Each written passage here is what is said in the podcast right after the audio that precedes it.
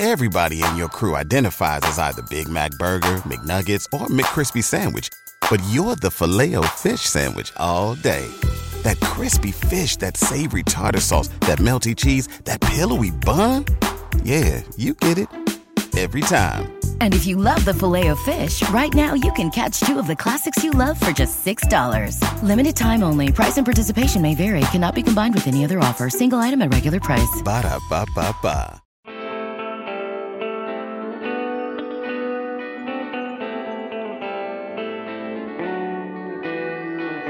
Welcome to another edition of the Five Reasons Podcast. Chris Wittyngham and Ethan Skolnick, as ever. You can check out our Monday episode on the Cleveland Cavaliers on this same feed. Since we taped it, they've had a fake illness and gave up 114 to a Spurs team without Kawhi, Ginobili, Gasol, and Rudy Gay. Ethan, I'd say it was damn near prescient. Yeah, uh, prescient would be a good word for it. We probably could have waited a day, as it turned out. But yeah, I feel mo- I feel a little bit better about my argument now. The that the Cavaliers would not go to the finals this year. Although I guess Ty Lue now says he's going to finally change his starting lineup. So maybe that'll be the elixir that they need. I mean, it's rearranging the deck chairs, isn't it? Pretty much. Although I don't know how it could be much worse than than having J.R. Smith in your starting lineup right now. So I would assume, and I saw that J.R. Uh, basically came out and said that he would be okay with moving to the bench at this point, uh, it's a little easier to say that after you go 0 for 4 uh, and contribute nothing on the defensive end, as was the case against San Antonio. Right now, though, we're going to talk about the Miami Dolphins and specifically a big decision they have to make. As we move closer to the draft, we want to get to what the Dolphins should do at quarterback. But today, we're going to talk about what they should do at receiver. Jarvis Landry is a free agent. The jockeying to win the public opinion battle has begun, and now we're going to break down the five reasons the Dolphins should or shouldn't do this. Ethan, you have the against case. I have the for case. He just finished a four-year rookie deal that saw him make three million four hundred seventy-four thousand nine hundred eleven dollars. Extraordinary value for a player who produced exactly hundred receptions a season since being drafted in the second round. But the question we'll tackle in this podcast is: Will he continue being that kind of value on another contract? Yeah, I mean that becomes the question here, and we we had a similar question with Hassan Whiteside's situation with the Miami Heat a couple of years ago, where you were mm. getting this unbelievable value, but then you had to swing to the complete other extreme to pay a guy perhaps more than he's worth to be able to retain him, and and the Miami Heat made the decision that they did not want to lose the asset, and so they signed Hassan Whiteside to a four-year, ninety-eight million dollar deal, and we can certainly debate at some point whether or not that has been a good investment or simply an investment that they had to make not not necessarily by choice but because they felt that they had to at that time. And I think we, we are here with Jarvis Landry. Where I want to start with this is what he's made to this point. Although, again, I've really liked him as a player. I liked the draft pick when they made it out of the second round, out of LSU. And he has been, you could argue, their most, I mean, you could argue very easily, their most productive offensive player for sure. And you could argue he's been their most productive player overall over the past two or three seasons. But with that being said, what he's done so far to me doesn't matter so much as what he's going to do going forward. And yet, I think you can look at some of what he's done so far and make a compelling case, and I will try to make it today, that he is not worth what he is likely seeking here based on some of the comments that his agent has made and some of what we've seen in terms of the market and the way it's played out for other receivers. All right, so I'll go ahead and start with reason number one, arguing the for case. He's elite at what he's asked to do. Now, that is a very different thing than being elite, right? Because if you want to talk about Antonio Brown or Julio Jones or whoever of the big receivers, Odell Beckham, the guys who reliably are making big plays, they're constantly being put in position to make big plays. Now, if you put Jarvis Landry in a position to, to go and do that, he may not excel, but when you're basically constantly throwing him the ball a yard away from the line of scrimmage and saying, go make chicken salad out of chicken bleep, go and get these yards after the catch, fight for the dirty yards that are going to get us first downs again and again, he does the job over and over and over again. And so, yes, his yards per reception number is 10.1 over the course of 400 catches. He had over 100 catches this year and didn't get to 1,000 yards. And generally, that would lead you to believe he's not very good at creating yards after catch, but you have to constantly be analyzing where is he getting the ball? What is he being asked to do?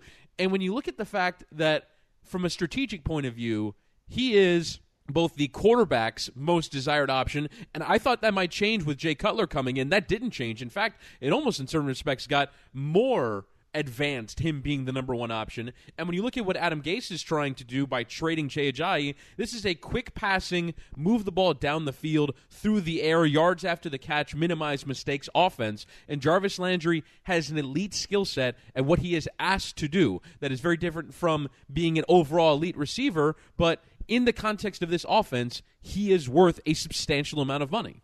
All right, I'm going to try to go at you here with my first reason. I guess that's our second reason overall, and I'm I'm going to give to you the fact that the way the offense has been designed during Jarvis Landry's time has certainly played into his lack of yards per catch. But we're talking about an extreme lack of yards per catch here. You've got a guy here who is 17th in the NFL this past year in overall yardage. We know 112 catches leads the NFL. You take a look, though, at the top 40 receivers in terms of receiving yards and look at how many catches they had of plus 20. Okay, 20 or more yards. All right. Antonio Brown led the league with 27. We obviously know he's elite, and he has an elite quarterback there in Pittsburgh. DeAndre Hopkins, an elite receiver who half the year didn't play with a very good quarterback. The first half of the year, he played with a rookie in Deshaun Watson. The second half of the year, he was playing with Tom Savage for the most part. Ended up with 24 catches of 20 plus yards. Julio Jones, elite guy, 23 catches of 20 plus yards. Jarvis Landry had six catches the entire season of 20 plus yards. You go through the top 40 in terms of overall yardage at the receiver position, and no one else had fewer than seven, and that was Zach Ertz, a tight end for Philadelphia. Everyone else on this list, even guys who are considered to be possession guys, like you take a look at a guy like Devin Funchess with Carolina, who sort of emerged as their number one, particularly after the trade of Kelvin Benjamin. But you're talking about a bigger receiver on the outside, not a burner. 15 catches for over 20 yards. So Jarvis Landry does not give you. And we can say that a lot of this has to do with the offense and the way that it's designed and the fact that they use him uh, sort of as a running back in terms of throwing the wide receiver flats out to him and trying to get him to make something out of nothing. And he is good at breaking tackles. But to have only six catches of 20 plus yards and then to make the leap that you're going to pay a guy who's giving you that kind of production $14 million per year, or roughly that, is just a hard case for, for me to make. I mean, somewhere around the $10 million area, I can make that case. But something else I'm going to get into a little bit later. When you're, you're the Dolphins and you have so many needs at so many different positions, can you be investing $14 million on a guy who gave you six chunk plays the entire season, even with his increase in touchdowns, even with his improvement in the red zone? I have a hard time making that case and that that's totally understandable. You look at the numbers overall from this past season. I filtered out running backs and tight ends. Just looking at the receivers in the NFL that had at least 50 catches this year, he finished 49th out of 49 in terms of yards per reception. But you mentioned the touchdowns there and, and, and, the red zone improvement. He was tied for third in, among that same group of receivers in touchdowns with nine, along with Marvin Jones, Antonio Brown, Alshon Jeffery, and obviously Jarvis Landry. Finished ahead of AJ Green, who would be in that category of guys that you would throw in with you know that fourteen to sixteen million dollar range. You mentioned Hopkins and Davante Adams are, are the receivers, the only ones that finished above him. So they figured out a way to scheme in the red zone and inside the 10 yard line where they can find him open and make these plays that lead to six points. Now, I guess you can look at the fact that the Dolphins do have complementary receivers that, that are theoretically meant to make up for that lack of big plays. I think looking at an individual player in the context of football can sometimes be a bit damaging, right? So if Jarvis Landry was surrounded by other Jarvis Landrys, then it would be a problem. But Kenny Stills is supposed to theoretically be a different kind of player. DeVante Parker is meant to theoretically be a different kind of player to what Jarvis Landry is. And if you were to sort of look at it in a vacuum, these would be very complementary players. And so if you have Jarvis Landry making this amount of money with DeVante Parker producing and with Kenny Stills producing at the level in which that they are meant to, I think this would all work out because Jarvis Landry in the NFL, you really don't see teams rely on big plays. You look at what the Patriots just did to get to the Super Bowl. The theme of the NFL more and more is the short passing game and getting, you know, 6 to 8 yards at a time, moving the chains, don't create mistakes. And I'm not sure if we're still valuing receivers the correct way. Because if you're basically saying you're only valuable to me if you can create big plays, I don't think that's commensurate with the way that the league is moving. Well, you're right about that, no question. But I think that it, it's so extreme in this case. You mentioned New England. Okay, they had the 10th and 11th receivers. Rob, Rob Gronkowski is a tight end, but in terms of mm-hmm. uh, yards this season, 10th and 11th in the league, Gronkowski and Brandin Cooks those guys, and this is a, team again that relies on the short passing game for the most part, and has in recent years. Each of them had 18 catches of 20 plus yards this season. So when you're looking at Jarvis Landry, yes, he had a lot of yards after the catch. Okay, 466 yards after the catch this season, and a lot of that plays into your first point, where he's catching the ball close to the line of scrimmage and asked to sort of pick up six or seven yards. He did have 60 first downs this season for a team that struggled to pick up first downs, particularly on third down. So he was valuable for them in the context of what they do and what they've done. And obviously, he did not have an elite quarterback in Jay Cutler, just as he has not had an elite quarterback, although a better quarterback than Jay Cutler in Ryan Tannehill. I just think when you're looking at paying somebody 13, 14, 15 million dollars per year, he needs to be a guy who affects the game in terms of making big, big plays. And Jarvis just doesn't make all that many of them. Yes, the nine touchdowns got better in the red zone. I, I do think touchdowns are, are somewhat variable. Um, a lot of it is circumstantial, but I still look at it and I say, is this is essentially an elite slot receiver? Is that player worth that kind of chunk of your salary cap going forward in the current NFL? And I think we've also seen that a lot of teams have been able to have success without paying receivers a whole lot of money in recent years. You know, you look at Seattle, okay? Doug Baldwin, uh, his numbers this past season did not have as many catches as Jarvis. 75 catches, Jarvis had 112. Had eight touchdowns, Jarvis had nine touchdowns. But even Doug Baldwin, a guy who's not known sort of as a burner, more of a possession type receiver, he averaged 13.2 yards per catch. Jarvis at 8.8. They averaged the same number of yards per game. So it was because Baldwin missed some time and what is Doug Baldwin getting paid right now, Chris? I guess we'll have to look that up. But I think to me, it, again, it raises the point of what are you paying for a guy who's giving you this kind of production? And to me, when, when you're talking about that kind of salary, it's the same argument that I made with Ndamukong Suh, the most productive player at his particular position over the past three or four years. But is a defensive tackle in the modern NFL worth that portion of your salary cap? And I think what we've seen here with the Dolphins since Suh has been there is that the argument to be made there is probably no. Now, Doug Baldwin uh, signed a four-year, forty-six million dollar contract. There, there is a handy tool on the on this website called Spotrac, which uh, sort of keeps track of all the contracts in the NFL. And it's this uh, there's this feature that's called new here. It says market value, calculated market value based on a player's age a contract status, and statistical production to compare Jarvis Landry to. Now, he's going to be 25 years old when he signs this contract, and here's the contracts that they're comparing it to based on based on his production and, and all these other factors. Uh, DeAndre Hopkins, who is five years, $81 million, average salary 16.2.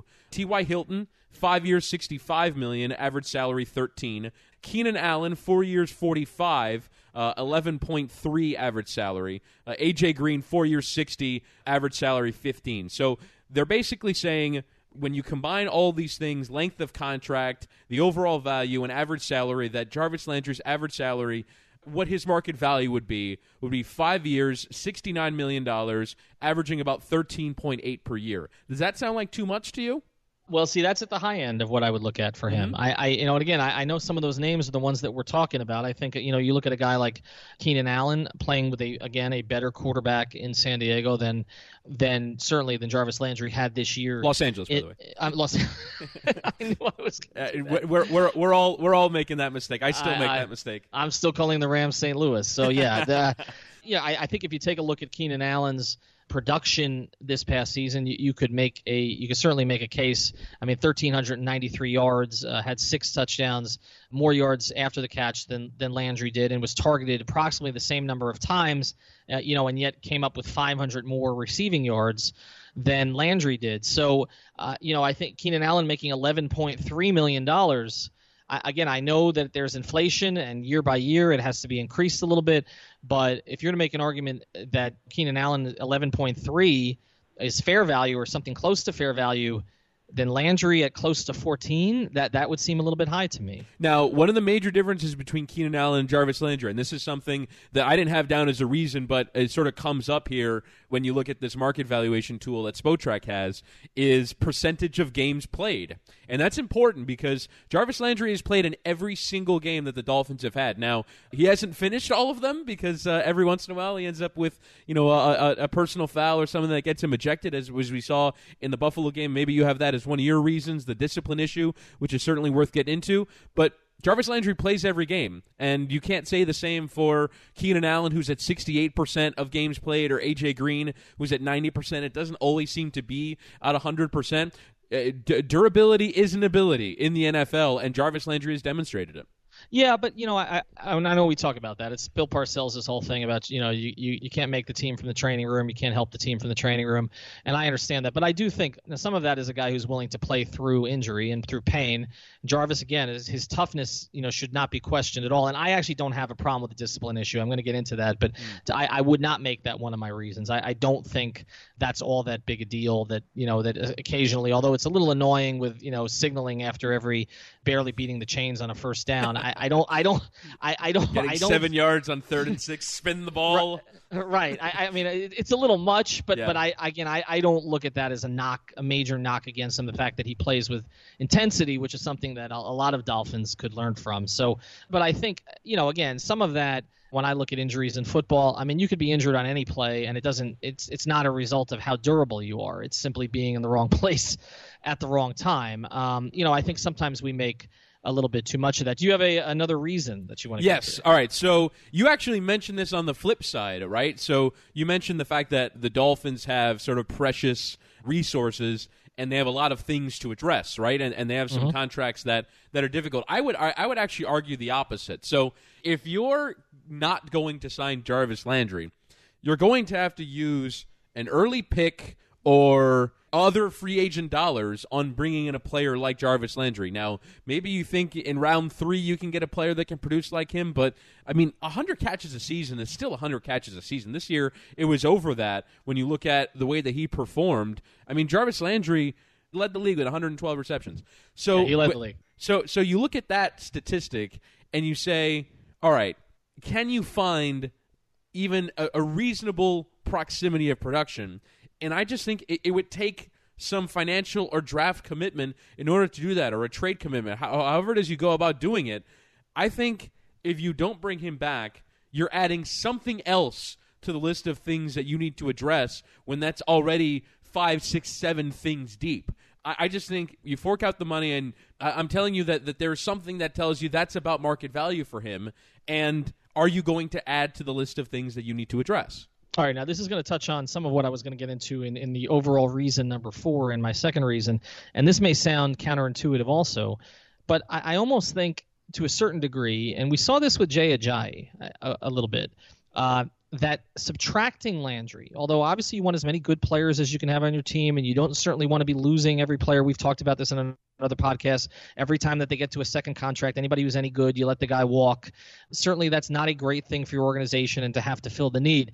But I do think to a certain degree, this team has been too reliant on Jarvis Landry over the past two to three years. And, and then that may seem like a stupid reason, but I think when you look at it, what you mentioned earlier, I mean, the whole offense has basically been – well, it was with Jai, you know, obviously, you know, running up the middle and then throwing these wide receiver flats to Jarvis Landry. And I think we saw at the end of the season, particularly, you know, when Jakeem Grant was given a little bit of playing time and they, they got some chunk plays down the field, that there seemed to be more available in the offense than Gase had really used when this team has been so Landry dependent. I, I don't necessarily think that you have to replace what Landry is doing. Maybe you need, need to change the offense or get a receiver who fits a different sort of offense. And, and again, I mentioned the Ajayi example. Uh, they traded Jay Ajayi. It was not a popular trade. Uh, it may have been made based on the fact that the Gase simply didn't like him.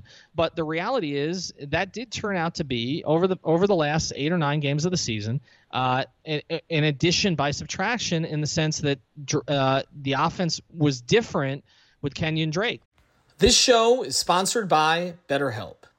What's the first thing you do if you had an extra hour in your day? Go for a run, take a nap, maybe check the stats of the latest Miami Heat game? I've got a better idea. A lot of us spend our lives wishing we had more time. The question is time for what? If time was unlimited, how would you use it? The best way to squeeze that special thing into your schedule is to know what's important to you and make it a priority. Therapy can help you find what matters to you so you can do more of it. I've benefited from therapy. I went through some life changes, major life events, had some difficulties wasn't a believer in therapy, but it helped me and it can help you also. So if you're thinking of starting therapy, give BetterHelp a try. It's entirely online, designed to be convenient, flexible, and suited to your schedule. Just fill out a brief questionnaire to get matched with a licensed therapist and switch therapists anytime for no additional charge. So learn to make time for what makes you happy with BetterHelp. Visit betterhelp.com slash Miami Heat today to get 10% off your first month. Again, that's betterhelp, H-E-L-P dot com slash Miami Heat. Everybody in your crew identifies as either Big Mac Burger, McNuggets, or McCrispy Sandwich. But you're the filet fish Sandwich all day. That crispy fish, that savory tartar sauce, that melty cheese, that pillowy bun. Yeah, you get it every time. And if you love the filet of fish, right now you can catch two of the classics you love for just $6. Limited time only. Price and participation may vary. Cannot be combined with any other offer. Single item at regular price. Ba da ba ba ba. So I'm I'm not convinced that you have to necessarily get a player just like Jarvis Landry if you don't have Jarvis Landry. Maybe you take the money that you were going to spend on him and allocate it on other resources and change the way your offense is run. Because what we've certainly seen is they have not been very good offensively. I mean, even the year before this one. And that was with Jarvis Landry being targeted 150 plus times a season.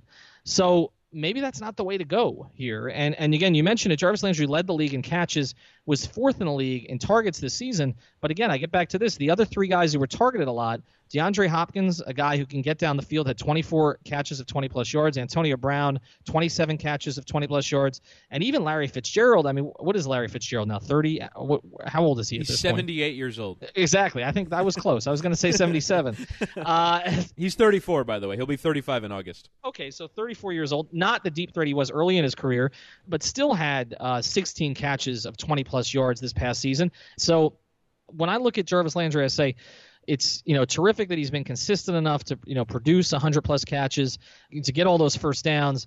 But uh, to me a lot of times he's felt like a crutch for this offense more than somebody who's actually exploiting the defense in any significant way. Right. And and that and that actually makes total sense. But my problem with that would be Adam Gase's offense would not dramatically change that much if Jarvis Landry would to go so if you're just replacing some, if you're just replacing Jarvis Landry with someone else who'll do the same things but not as well, I'm not seeing improvement. Now may, maybe they do end up, you know, bringing an entirely new scheme, but I don't view Jarvis Landry as a crutch. I view Jarvis Landry as sort of the strength of the offense and what they're trying to do. So I guess you can kind of take the same thing and view it different ways. The lack of big play production, though, is is a totally under understandable thing, and I totally understand if you want to use that as a criticism. But I don't think you can blame the player for ultimately the offense being the way that it is the, the offense is that way, and then he's used that way. So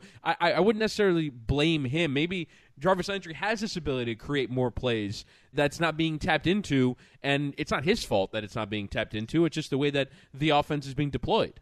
Understood. And no one is saying here, and I'm certainly not saying that Jarvis is not a good player. I mean, he's a very good player, and he's been a very important player for them. I, I guess the case is being made do you pay a player like that? who fits in the system like he does, do you pay that player the kind of money that we're talking about? And we're talking about money that is elite money. When you're talking about, you know, being within two million dollars a year potentially of DeAndre Hopkins, who is a game-changing type player with Houston, and again put up those numbers this year, playing with, you know, again a rookie quarterback who showed tremendous potential but was still a rookie, and you're talking about paying DeAndre Hopkins 16 million dollars per is Jarvis Landry worth within $2 million of that, even if the contract was signed a little bit later? Is Jarvis Landry worth more than a guy like T.Y. Hilton, who again is a stretch the field type player and changes the dynamic for everyone else? And I guess the question becomes does Jarvis Landry's presence make the other players on the offense better? And I don't know to this point that we've necessarily seen that manifest itself, right? I mean, but but what do you make of, for example, when the Dolphins play the Patriots?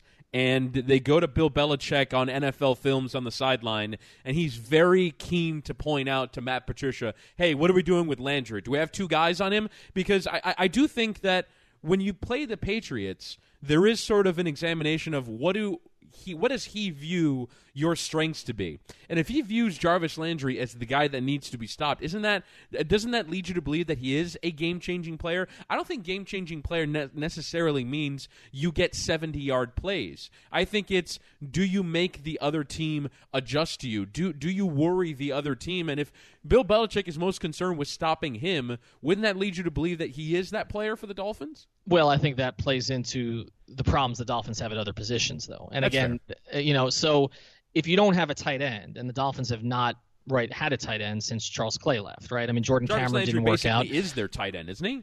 He is their tight end, and he, and he is their running back out of the backfield, right? Yeah, so true. if you don't if you don't if you don't have those elements, I mean, they didn't have a pass catching running back until again they started incorporating Drake more in that this past season so I guess the question with Belichick is, well, well, you've you've got to double somebody, right? You've got, I mean, you've got to worry about somebody, and there hasn't been that guy. And I think a lot of this speaks to DeVante Parker not sort developing into what they hoped he would develop into. And and I, I do think that plays into this decision too, Chris. And and this may be a case you know, for your side if DeVante Parker was playing at the level consistently that the Dolphins thought he would when they drafted him in the first round, it would be much easier to let Landry walk here. And so it's almost like if you could take Landry's intangibles and put them into DeVante Bar- Parker's you intangibles know, or for or sort of his physical abilities. Right. Then I mean you would have the receiver that would be worth 14 15 million dollars a year. But considering the fact that those it doesn't seem that one has what the other has and and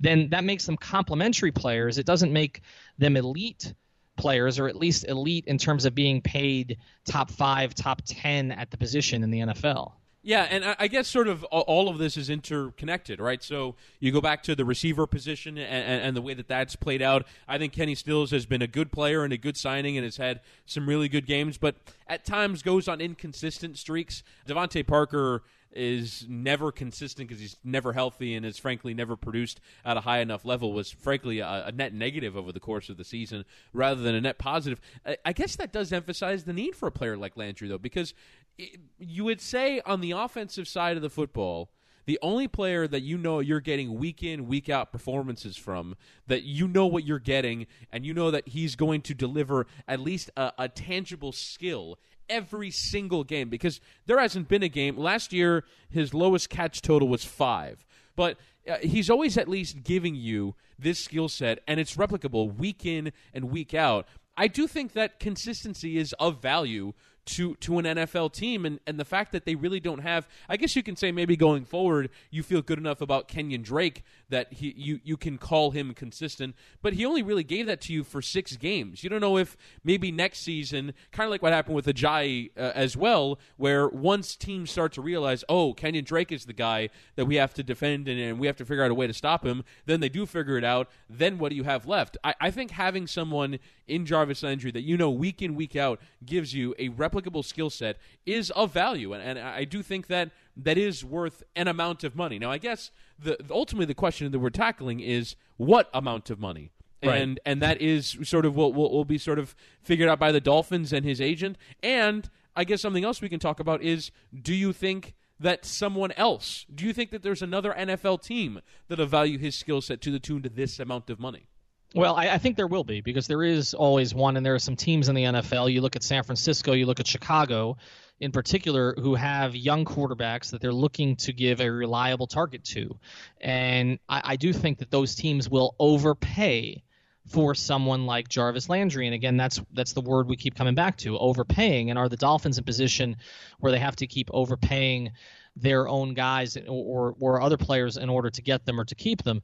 Um, but I do think that there will be a team or two out there that will be in that particular position that will, will feel that they need to add someone. I mean, if you look at San Francisco right now, they don't really have a number one or a number two at this stage that they can count on. Chicago, you know, after Alshon Jeffery left for Philadelphia, they don't really have that type of player. And you want to give your young quarterback somebody who is a lot of the things that Landry is that we've gotten into, who is reliable and who does, you know, go out there every week. Uh, he's somebody that you can count on, and he's somebody that you can go to consistently. I mean, you're talking about essentially 10 targets per game, and and that's something for a young quarterback to have that guy would be very valuable. I just again, I come back to it for the Dolphins. Is he worth that? to them. And and I do think we need to tackle this. I, I don't know if this is one of our uh, as we get up to our fifth reason, but you know, again, I I don't think this has anything to do with some of sort of the character stuff that's been brought up. I, I, I to me that doesn't really register uh, all that much, and I do think other teams will look at a lot of that as positives. If they if they have a young team, they're going to want a guy who is as passionate about the game as Landry is, and so I I don't have an issue with any of that. And I think again, if the Dolphins can get him somewhere closer to the 10 million, 11 million dollar price tag, then I that it would be a lot easier for me to make the case to keep him and to look past all these other issues that have been brought up. Again, I just think at the 14 million dollar we're talking about something, uh, you know, a player who has to, you know, dramatically change winning and losing for you, regardless of the position that he's in, and that's, that's just not something I think you can sort of uh, correlate Landry's production to the Dolphins' wins. I think it's very difficult to do that. Now, you, you mentioned the off-field stuff, and, and to me, this is two-pronged. The first is that sort of discipline issue, and it, and it feels like it's not just sort of limited to what happened in that final Buffalo game where he gets ejected every single game he gets into it with somebody. It's almost like he is constantly trying, and he does sort of view himself this way as sort of this underdog that's always trying to prove himself. That he always feels this chip on his shoulder. He needs to show them that he's the boss on the field and he's the alpha dog and that he's sort of the one. And I don't know if it's necessarily detrimental. I just sort of find it useless. That's one thing. The second, and this does overall come back to the value of the contract and, and how much should he be paid. You look at his agent's comments. I would describe this as delusions of grandeur. So he his agent told the press, quote, Superstars are meant to reset the market. His value to the team is just as important as Julio Jones's. Take him away from the offense and see what you're left with, and you question it. You take Antonio Brown from the Steelers. Could Juju Smith Schuster fill in? Could Martavis Bryant fill in? Do they have another player here? Uh, his agent Bilbo asked in regard to the Dolphins. That is a big part of the negotiation, too. What does the team look like without that guy there? So basically, Jarvis Landry views himself as of that quality then that makes these negotiations very difficult. And that's ultimately the case that you're making is is he actually worth that amount? Is he actually that kind of market setting, franchise changing kind of player? And if you don't think so, I would tend to agree with you, and and and that is sort of ultimately the dividing line. That is, frankly, the reason why. And, and we mentioned the Keenan Allen contract with Keenan Allen, they just do it a year before he becomes a free agent, and it's not even a mm-hmm. question. And that ultimately is actually my fifth reason is the whole thing we talked about because because we talked about this on another Dolphins pod. The, the second contracts we were talking about why the Dolphins haven't had franchise success. They don't have their draft picks get to second contracts, and Jarvis Landry is a player who has developed. And you should have gotten that deal done after year three, where it's like, all right, we like this player, we like him as a part of our offense, and as a second contract, we want him on our team. That is ultimately my fifth reason. You can have your fifth reason as well, mm-hmm. but the Dolphins need to reward the draft picks that they've gotten, developed, and have turned into good NFL players that are valued on the NFL market. They can't just be Lamar Miller and Olivier Vernon every time. You have to keep those players. And I think Jarvis Landry is a player who fits that bill and is worth keeping. And I generally agree with you about that. And I don't understand, uh, for one, why you wouldn't give him the contract or negotiate the contract with him before the season. Although I don't think Jarvis hurt his value at all this past season. I don't know that he necessarily helped it. He didn't. Uh, the touchdowns is the one thing, right? He got up to nine touchdowns. That was a big question. But in terms of his other numbers, his other numbers were pretty much the same as they were the previous season. Again, I come back to this yards per catch. He's 108th in the league this year. 108th in the league. And here are, are some of the guys who are ahead of him in the 90s area. Jermaine Gresham, a tight end in Arizona, again, a team that was playing without its starting quarterback. Even Julius Thomas, who, you know, obviously did not live up to expectations with Miami, right? Was a, you know, a bust yeah. in every conceivable way. Averaged 9.5 yards per catch on his 41 catches. Lamar Miller, Lamar Miller averaged more yards per catch this past season. And I guess my question for the Dolphins would be if they are considering giving him that kind of money, what about this season made you think he was worth it in a way that you didn't think so before to extend him, and perhaps save a little bit off the top? because he wouldn't be hitting the open market and and to move forward that way. And and that's a hard thing for me to figure out. And you know who actually makes this whole thing harder? Jay cutler. Because you look at where the dolphins were from a salary cap point of view uh, heading into last season they had about eight and a half million left over right and then Ryan Tannehill gets hurt you bring in Jay Cutler for $10 million, and you can't roll over that cap this year. So that's $10 million you don't have in terms of leeway. They've got a lot of their salary cap already tied up, and Jay Cutler might have made not signing Jay Cutler, even Ryan Tannehill playing 16 games, or even just going with Matt Moore for 16 games, might have made the difference between being able to afford this contract and not. And if you're asking why didn't the Dolphins do this before last year, I think it's probably because all the same factors that we're talking about were the same ahead of the year. If Jarvis Landry has delusions of grandeur now, he probably had delusions of grandeur before the season. This is probably what he was asking for before the season. So the Dolphins have just always been reticent about paying it, hesitant about paying it. And so I guess the question is do they just see it through and let him go?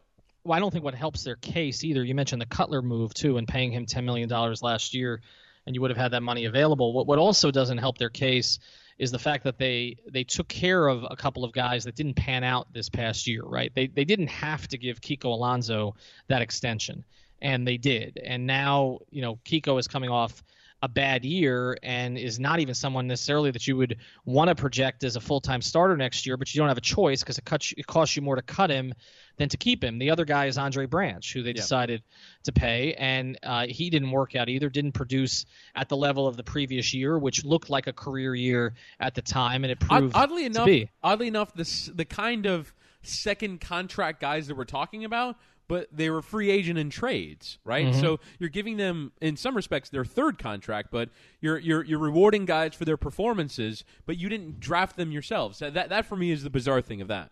Well, and it almost seemed like the Kiko move was in some way, you know, way to justify a trade that they made. Um, mm-hmm. You know, they didn't end up keeping Byron Maxwell. Um, well, at least they did into the next season, but not throughout the entire next season. Uh, but they they did take care of of Alonso, and again that didn't work out. And so if you're Landry, you're looking around at some of these other contracts, I would assume, and wondering, well, why are they taking care of these? I mean, the only one that that that worked out that made any sense at the time and, and ended up working out was the Reshad Jones move.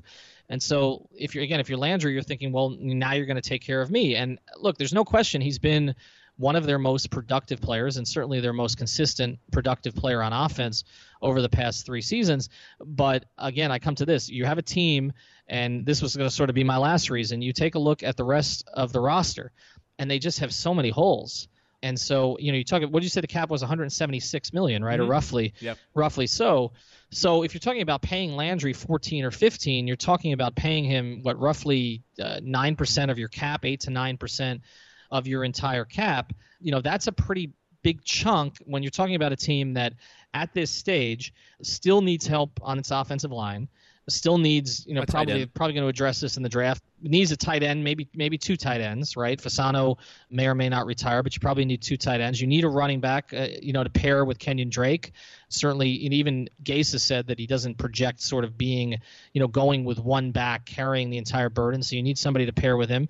The defensive line, you're going to need some reinforcements there. The linebacker position, even if Raekwon McMillan comes back and is is very productive. You still need another player there. You probably need another safety for the long term. And even if you feel like you've taken care of your two starting corner spots for the foreseeable future. So this is just a team. And then the, that doesn't even get into the quarterback issue with depending on what they decide to do with Tannehill may end up costing the money down the road too. So it just strikes me as a lot of money to give to a player who's a very good player. I'm usually against getting rid of good players on teams that don't have enough good players but it just strikes me as a ton of money to give up to a guy who, again, uh, you know, we're talking about, you know, being 108th in the league in yards per catch. You know, at some point that does begin to matter. And uh, and we've also seen, you know, other teams have have sort of made do with other receivers. You talk about, you know, Minnesota for is one example. They didn't invest a lot in their in their starting receivers, right? I mean, Diggs was sort of looked over by a lot of teams in the draft you know, Adam Thielen on the other side wasn't even drafted, right? And and they've, you know, Minnesota had a pretty productive season this year. And and again, I, I don't know you necessarily need an elite number one or to be paying for an elite number one to be able to have success in the NFL. And you, you look at what Adam Thielen and, and, and those guys are owed. Uh, now, actually, the Diggs case is interesting. He's on his last year of his rookie deal, so if Minnesota kind of gets ahead of that, uh, they'll they'll be signing him to an extension this offseason. The numbers on that will be interesting. I, and I think uh, you, you, we we sort of talked around the the idea of you know the other receivers in the market, and if you think that Jarvis Landry is sort of in and around that T.Y. Hilton, Keenan Allen, A.J. Green, and maybe you think he's a level below and, and, and isn't worth ultimately that free, free agent market value. I do wonder if they take a similar tack that the Heat have taken, which is go and find your value. Go and find, and then of course you do have the franchise slash transition tag option that, that that is also in play as well. But does Jarvis Landry go and find that team that is like the Giants were with Olivier Vernon, or like the Texans were with Lamar Miller, or like the Dallas Mavericks were with Hassan Whiteside? That mm-hmm. team that that presents the leverage. Yeah, and, and, you know the likelihood is he will. Uh, you know, as we mentioned earlier, and again, I know this cuts against my case, but the likelihood is that he would find a team, you know, that is looking for receivers, that is desperate for receivers at this point for their young quarterback. So, you know, is he going to win right away? Well, San Francisco did win in the second half of the season when Garoppolo took over. I don't know how close the Bears are. They have a, a coaching change there. Uh, I know a lot of the fear for the Dolphins is that somehow, uh, because this always seems to happen, he's going to end up in New England, right? Like, and, and then he'll be catching 150 balls a year. But again, I think New England is sort of an example of why you don't necessarily need – uh, and it helps to have Tom Brady for sure, but you don't necessarily need to have an elite guy at the receiver position. I mean, Julian Edelman was what a, a college uh, quarterback. Wes Welker was a guy who caught what 40 balls with Miami and goes up there. And so, you know, Brandin Cooks is really the only guy uh, since Randy Moss who had been, you know, sort of an elite guy somewhere else or close to elite who they've gone after. So would New England make a play for Jarvis Landry? Would that be the Dolphins' worst nightmare? Probably. um, but right, I mean that's you know, and, and he'd probably be so perfectly Belichick too. It, it, it, would, and, and you mentioned the respect that he has for him, and they would like his fire up there and all the rest, and he'd probably help extend Brady's career. And I know I'm talking myself out of my own argument, but I, I, I don't think that's the reason. You have to do what's best for your particular balance sheet, and the Dolphins' balance sheet right now is already warped. I mean, they've got when when you have contracts where you want to cut players on your team, but you can't because it costs you more money to cut them than it does to keep them. You're not in a good place. When you have a situation where you've paid, and again, I know they can restructure the deal, but you've paid a defensive tackle as much money as you've paid a defensive tackle, and and as well as he's played, it hasn't marginally, it hasn't been a big upgrade to your defense overall. That's also a problem. They they they're paying guys at the wrong positions, and I think it comes back to what we've talked about, which is do you if you think Jarvis Landry is an elite number one, you're probably okay with paying him 14, 15 million dollars a year because you feel that that's what that position may be worth. But if you feel he's just a step below that, then I have a hard time getting from say 10, 11 million up to the 14 million. That's three million dollars that could be used somewhere else uh, on this team, and this is a team that needs depth. All right, so final verdict. Uh, I think they should keep him. You think they should? Uh, you, think they should let him go? I think if the price gets too high, I would put it at 11 or 12 million dollars. I think if it gets above the 11 or 12, I, I, again, I look at the Keenan Allen contract, 11.3 million dollars. Again, Keenan Allen, you can make an argument was more productive, better quarterback for sure, but mm-hmm. but more productive you than Jarvis Landry. Player. More productive in his particular situation uh, is what I would say. I think if you could get Jarvis Landry for Keenan Allen money, then yeah, I think you, you I'm okay with going ahead with it. I think that number starts to get into the 14, 15 million dollar range, and I, I think you restructure your offense, try to invest the resources other ways, and, and move forward that way. All right, so that is the final verdict on the Jarvis Landry conundrum that the Dolphins are facing as we tackle this on the Five Reasons podcast. Again, if you want to check out our episode on the Cleveland Cavaliers or any of our first two episodes on the Dolphins and on the Heat, those are all available on this feed. Subscribe on iTunes, on Stitcher, on Google Play, whatever it is you use for your podcast. They are available. We'll see what we have in the hopper coming up soon. Do stay tuned. Do stay subscribed. Send a, send a review into iTunes as well so we can climb the charts there as well. Appreciate you listening to the Five Reasons podcast. That'll do it for this one.